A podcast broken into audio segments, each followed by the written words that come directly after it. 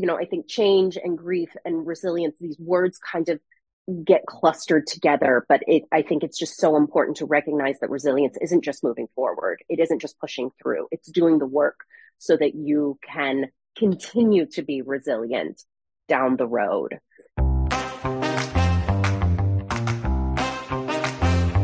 This is Leaving Well, where we unearth and explore the realities of leaving a job, role, project, or title with intention and purpose, and when possible, joy.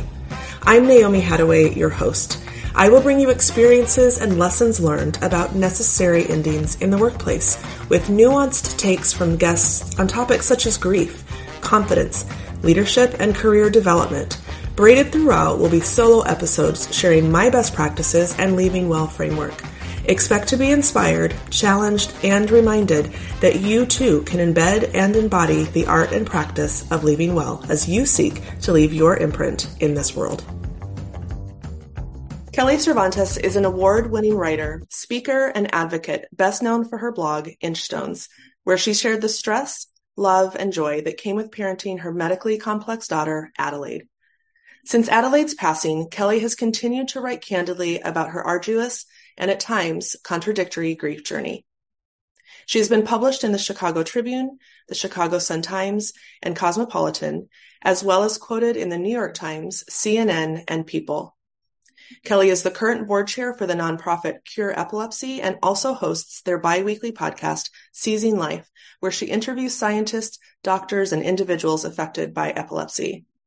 Kelly resides in Maplewood, New Jersey, with her husband, Miguel Cervantes, who is currently starring in Hamilton on Broadway, their children, and their dogs, Tabasco and Sriracha. Kelly, as we begin, can you tell us as much or as little as you'd like about Adelaide? Yeah, absolutely. Thank you so much for asking. I love this question and to talk about her. Adelaide was a feisty, feisty little thing. She was nonverbal and non-mobile, but that did not stop her from getting her point across ever. Uh, it's amazing how communicative someone can be when you pay attention to body language and, and eye gaze and all the different other noises that someone can make. Uh, she loved cuddling right up until she didn't. And then she would like swat you across the face to say, give me space. Uh, she loved being read to, and our home nurse, who we had for about the last two years of Adelaide's life, discovered that Adelaide had an affinity for Frank Sinatra, of all people, of all music. She would kick and scream and squirm if there was children's music playing, like Baby Shark. Hated it. You put on like some old Blue Eyes crooning Frank Sinatra, and she would just totally chill out. She might even open her eyes. Her, she was so often overstimulated that she would close her eyes. She wasn't sleeping, but her eyes would be closed. You played Frank Sinatra and she would start to open her eyes and look around. She was so funny. She would pretend to be asleep when doctors would come into the room, hoping they would leave her alone. She was, she was funny. So she was diagnosed with epilepsy at seven months old. And then infantile spasms, which is a particularly devastating form of epilepsy, of, of pediatric epilepsy. Over the course of her life, we just kept adding different diagnoses. And we did every test under the sun to try and figure out what was causing all of this. Could never get a solution.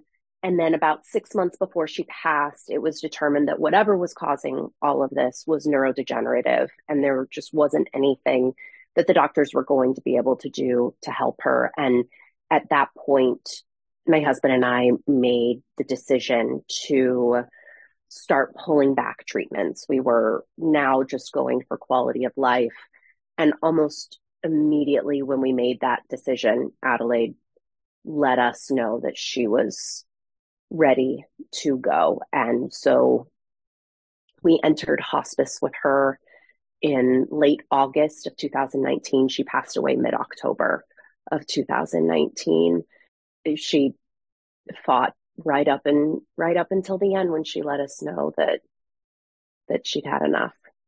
I love that you said at the very beginning around paying attention and listening and noticing. And so I am thankful to you for your, you and your husband's willingness to listen and pay attention. It's really impactful. At the time of this recording, you are squarely in the space of some meaningful dates of both Adelaide's birth and her death, which you've said on social that you call Hell Week. What have mm-hmm. you learned about facing anniversary dates, and what would be your wisdom to others that are experiencing the same? Oh, they suck. They like super, super duper suck, and there is no avoiding them. And so what I have learned is to just let them suck and find the simple and small joys where you can.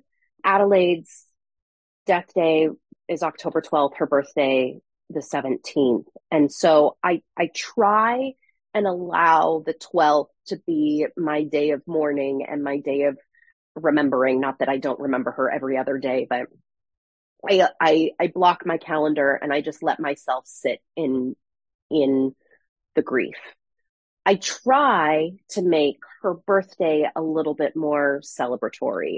This year I went shopping for clothes for the book tour. I, I try and do things that I enjoy and fill the day with, with simple things that bring me joy. And then we always have a birthday party for her. So we are having a birthday party this weekend, um, where we invite local friends who knew her, some who didn't. We have some family come in town and we just celebrate her and remember her. And that is, that is a joyous and, and fun thing. But no matter how much I plan for these days, there's still unexpected emotions that are going to surface, and just, I try and let the day be what it's going to be, keep my expectations for myself and others pretty low, and just survive the day. It's twenty-four hours and then it's over. The anticipation of them is typically far worse than the day itself.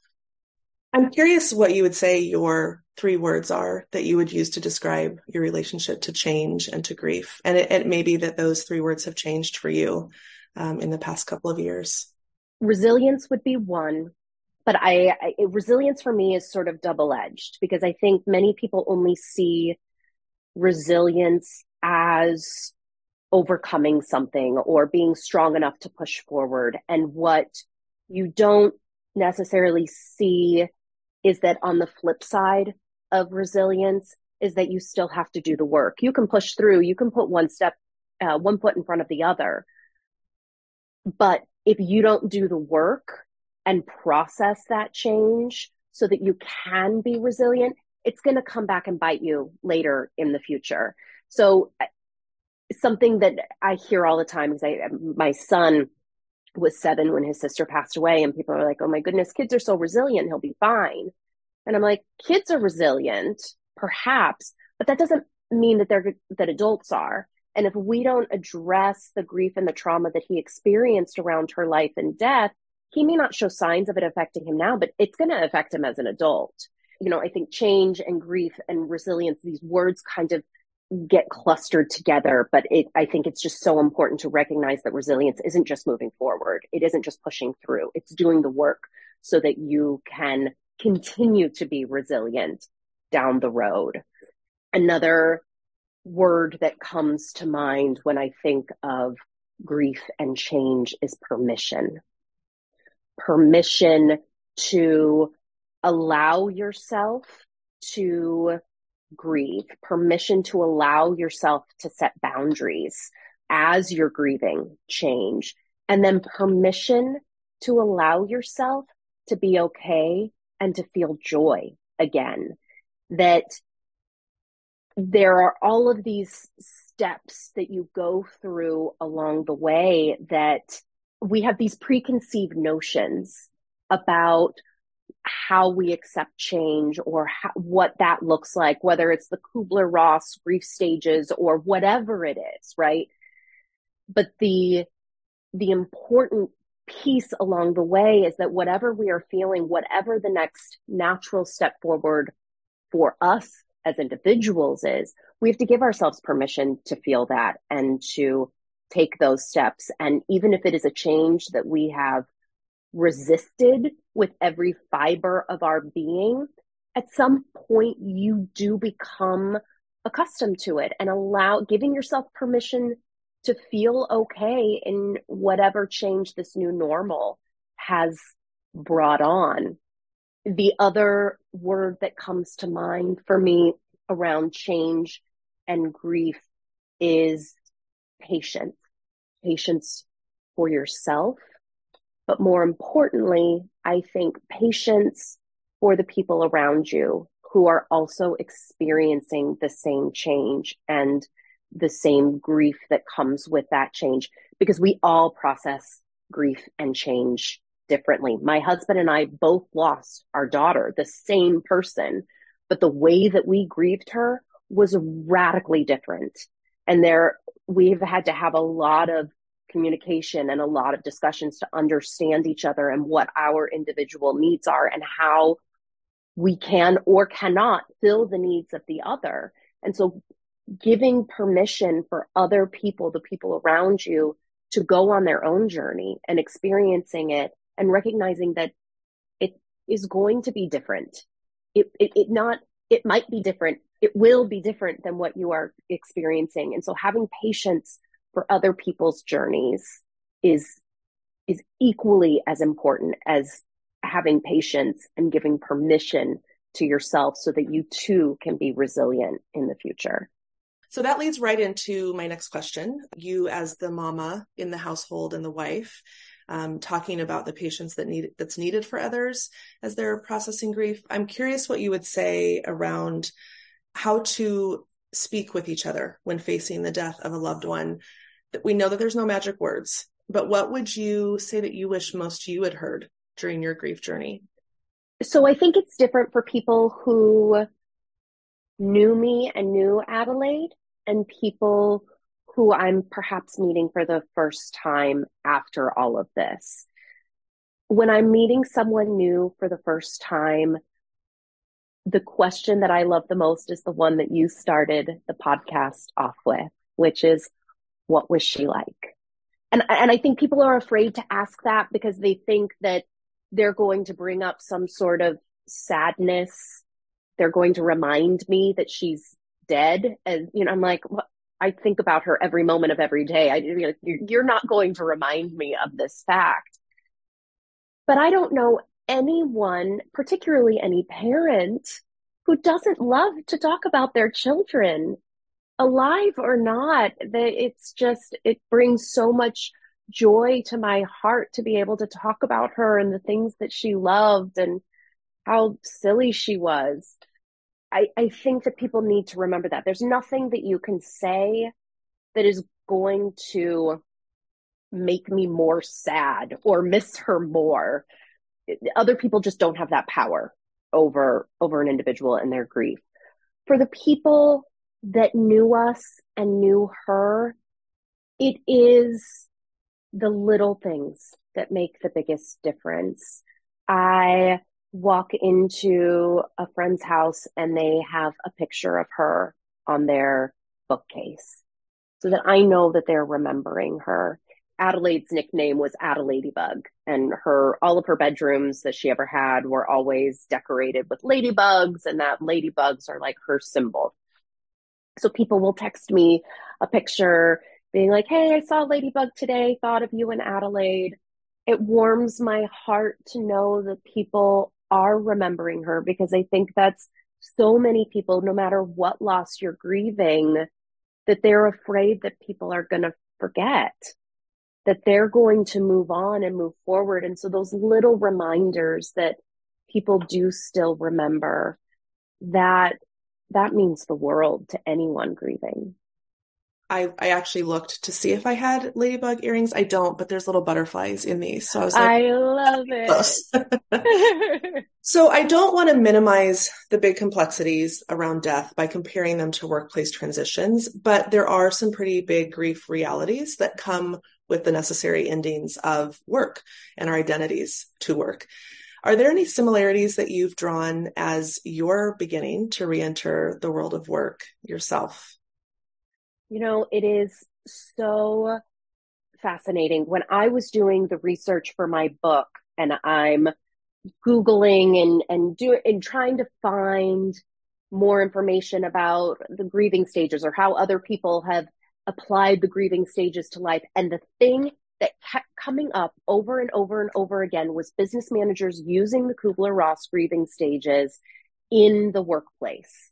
And in fact, I I think that's probably the best place for them. I think that they can be overwhelming for someone who is, is grieving great loss, but they are a magnificent resource for anyone who is adjusting to change and grief in the workplace. You know, it is going through these various stages of being in denial and and finally coming to a place of acceptance with this change. And at the end of the day, grief is just so multifaceted, right? On one end of the spectrum, grief is is just pure love. It is the love that that you can't physically express. And then on the other side, it grief is just change. It is the resistance to change. And I think in a workplace, when you are are faced with change, be it procedural or starting a new job, or re-entering the workforce after years and years out of it, you are grieving. Maybe the love piece doesn't come into it, but this other facet of grief does, and that is the change and going through these steps and allowing yourself the permission to feel, but also forcing yourself to progress through those stages, because you can ideally separate some of those more extreme emotions out of it. Can you talk a little bit about your book and the title, Normal Broken? Um, yeah. I'd love for you to share. Little, little Normal Broken right here, and I have a little ladybug on the cover. So it is meant to be a grief companion. I found that when I picked up books that called themselves grief guides, I felt a lot of pressure that I was supposed to do grief a certain way. And I quickly realized that we all grieve differently. There are certainly common threads. There are commonalities that, that everyone experiences. But at the end of the day, our journeys are so different. What we are grieving varies, all of these things. What I wanted at the end of the day was someone to just sit in the dark with me and and make me feel a little more normal broken. We feel broken by loss. We feel broken by change. And it can be incredibly isolating when we don't feel like we currently, when we fit into our normal social structures, be that after the loss of a loved one or in in a work environment where you feel like you're a square peg trying to fit into a round hole after some sort of shift or change. And you need that companionship. You need someone to say, I've been there, I've experienced this. And so that is my hope for this book, is that I share my personal journey. I share my mistakes. I shared what I learned. And the chapters are broken down in a way so that it is when you don't want to get out of bed, when you're facing an anniversary or other date, when you're ready to be okay. So the idea being you can take these chapters out of order. If you go from three to ten to seven to twelve, then you do you, and that's what works for you. Your grieving journey doesn't need to look like mine. So that the book can meet you where you are, like a friend might. And so that has sort of been my hope and my goal for this. I also have some writing prompts at the end of each chapter, because I don't think there is anything that helped me more during my journey than writing. Getting words out of your head and onto paper, it, or a keyboard, as it were, there's, for me, that was more valuable than than talk therapy, than than anything. And I'm huge proponent for therapy. I love my medications. Writing was everything for me. And so I, again, recognize that it might not work for everyone, but I encourage everyone to just give it a try and see what happens. our thoughts are a lot less scary when they're confined to letters. I love hearing you talk about the book and the creation of it, because it just feels so authentically real. And just like, you know, I'm hopeful that it does land in the world the way that you hope, that people feel like maybe you're sitting next to them and guiding them through, like you said, as a friend would. That's really, really special. Thank you. What are you walking towards or hoping for as you navigate book tour and the release of the book, and then also continue processing, which will probably always be a journey, the loss of Adelaide? Always, always. This is a terrifying question for me, because during Adelaide's life, I taught myself not to look toward the future. I was very much present focused. And that was new for me. I had to train myself to do that. Prior to Adelaide getting sick, I worked in events uh, for a Tom Colicchio restaurant in New York City, selling and coordinating events. Everything I did was future focused. It was sales driven. I, you know, event plan. I mean, I was one hundred, I had a five year plan. I, it was all there. And then Adelaide is diagnosed with epilepsy. The same week that Miguel books Hamilton, we find out that we're moving to Chicago. I quit my job and am all of a sudden a stay-at-home mom slash caregiver slash nurse slash therapist slash all the things. Not part of my five-year plan. So it's interesting to sit here now with this book coming out for the first time in almost eight years. I have something that is mine. I am starting this new career where I can help financially provide for my family again. And it is so exciting and it is so rewarding. And that Adelaide is a part of kickstarting all of this, that it is inspired by her, that it wouldn't be here without her.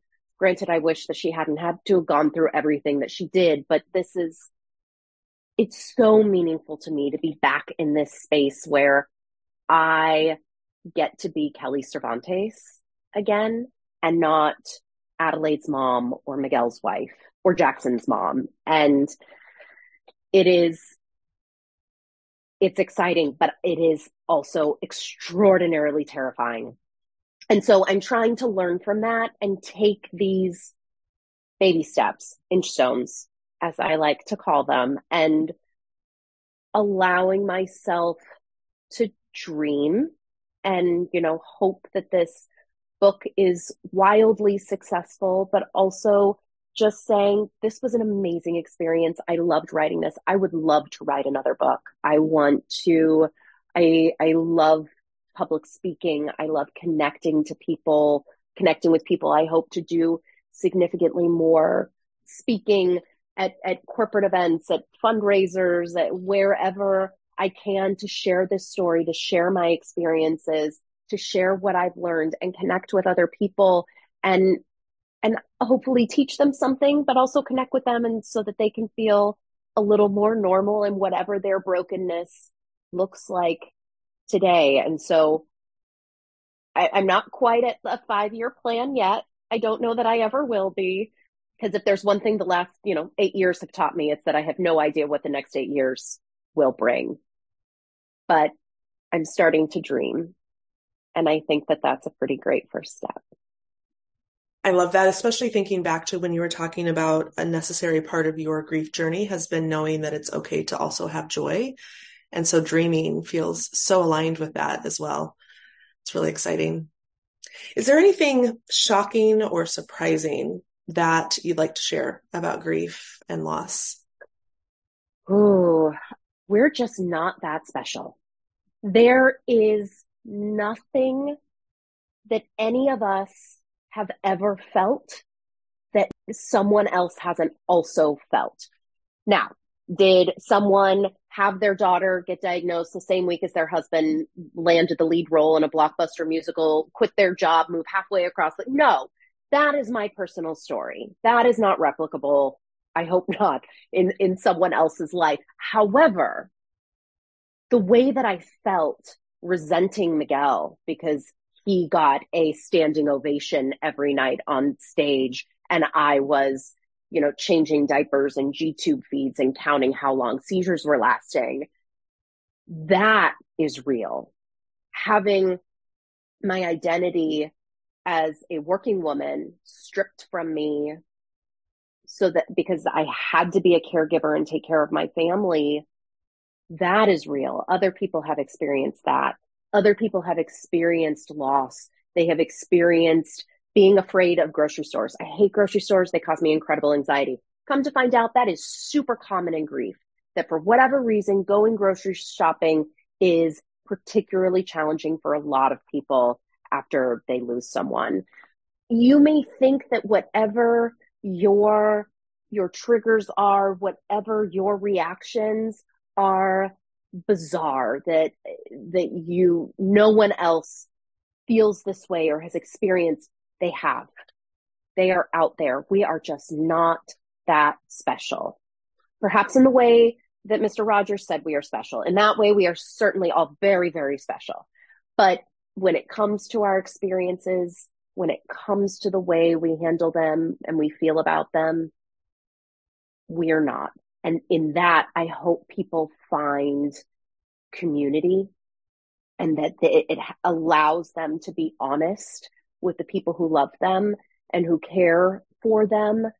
Because it, people will often say to me that they think I'm so brave for sharing my experiences. And I'm like, why?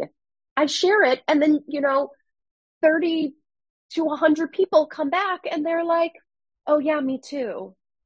That's not being brave. That's just being honest. And, and it, it helps others and it helps me tenfold. I think there's something so beautiful about that signaling and that sharing, because it does let someone know if they can also say me also and, and be safe with the story sharing.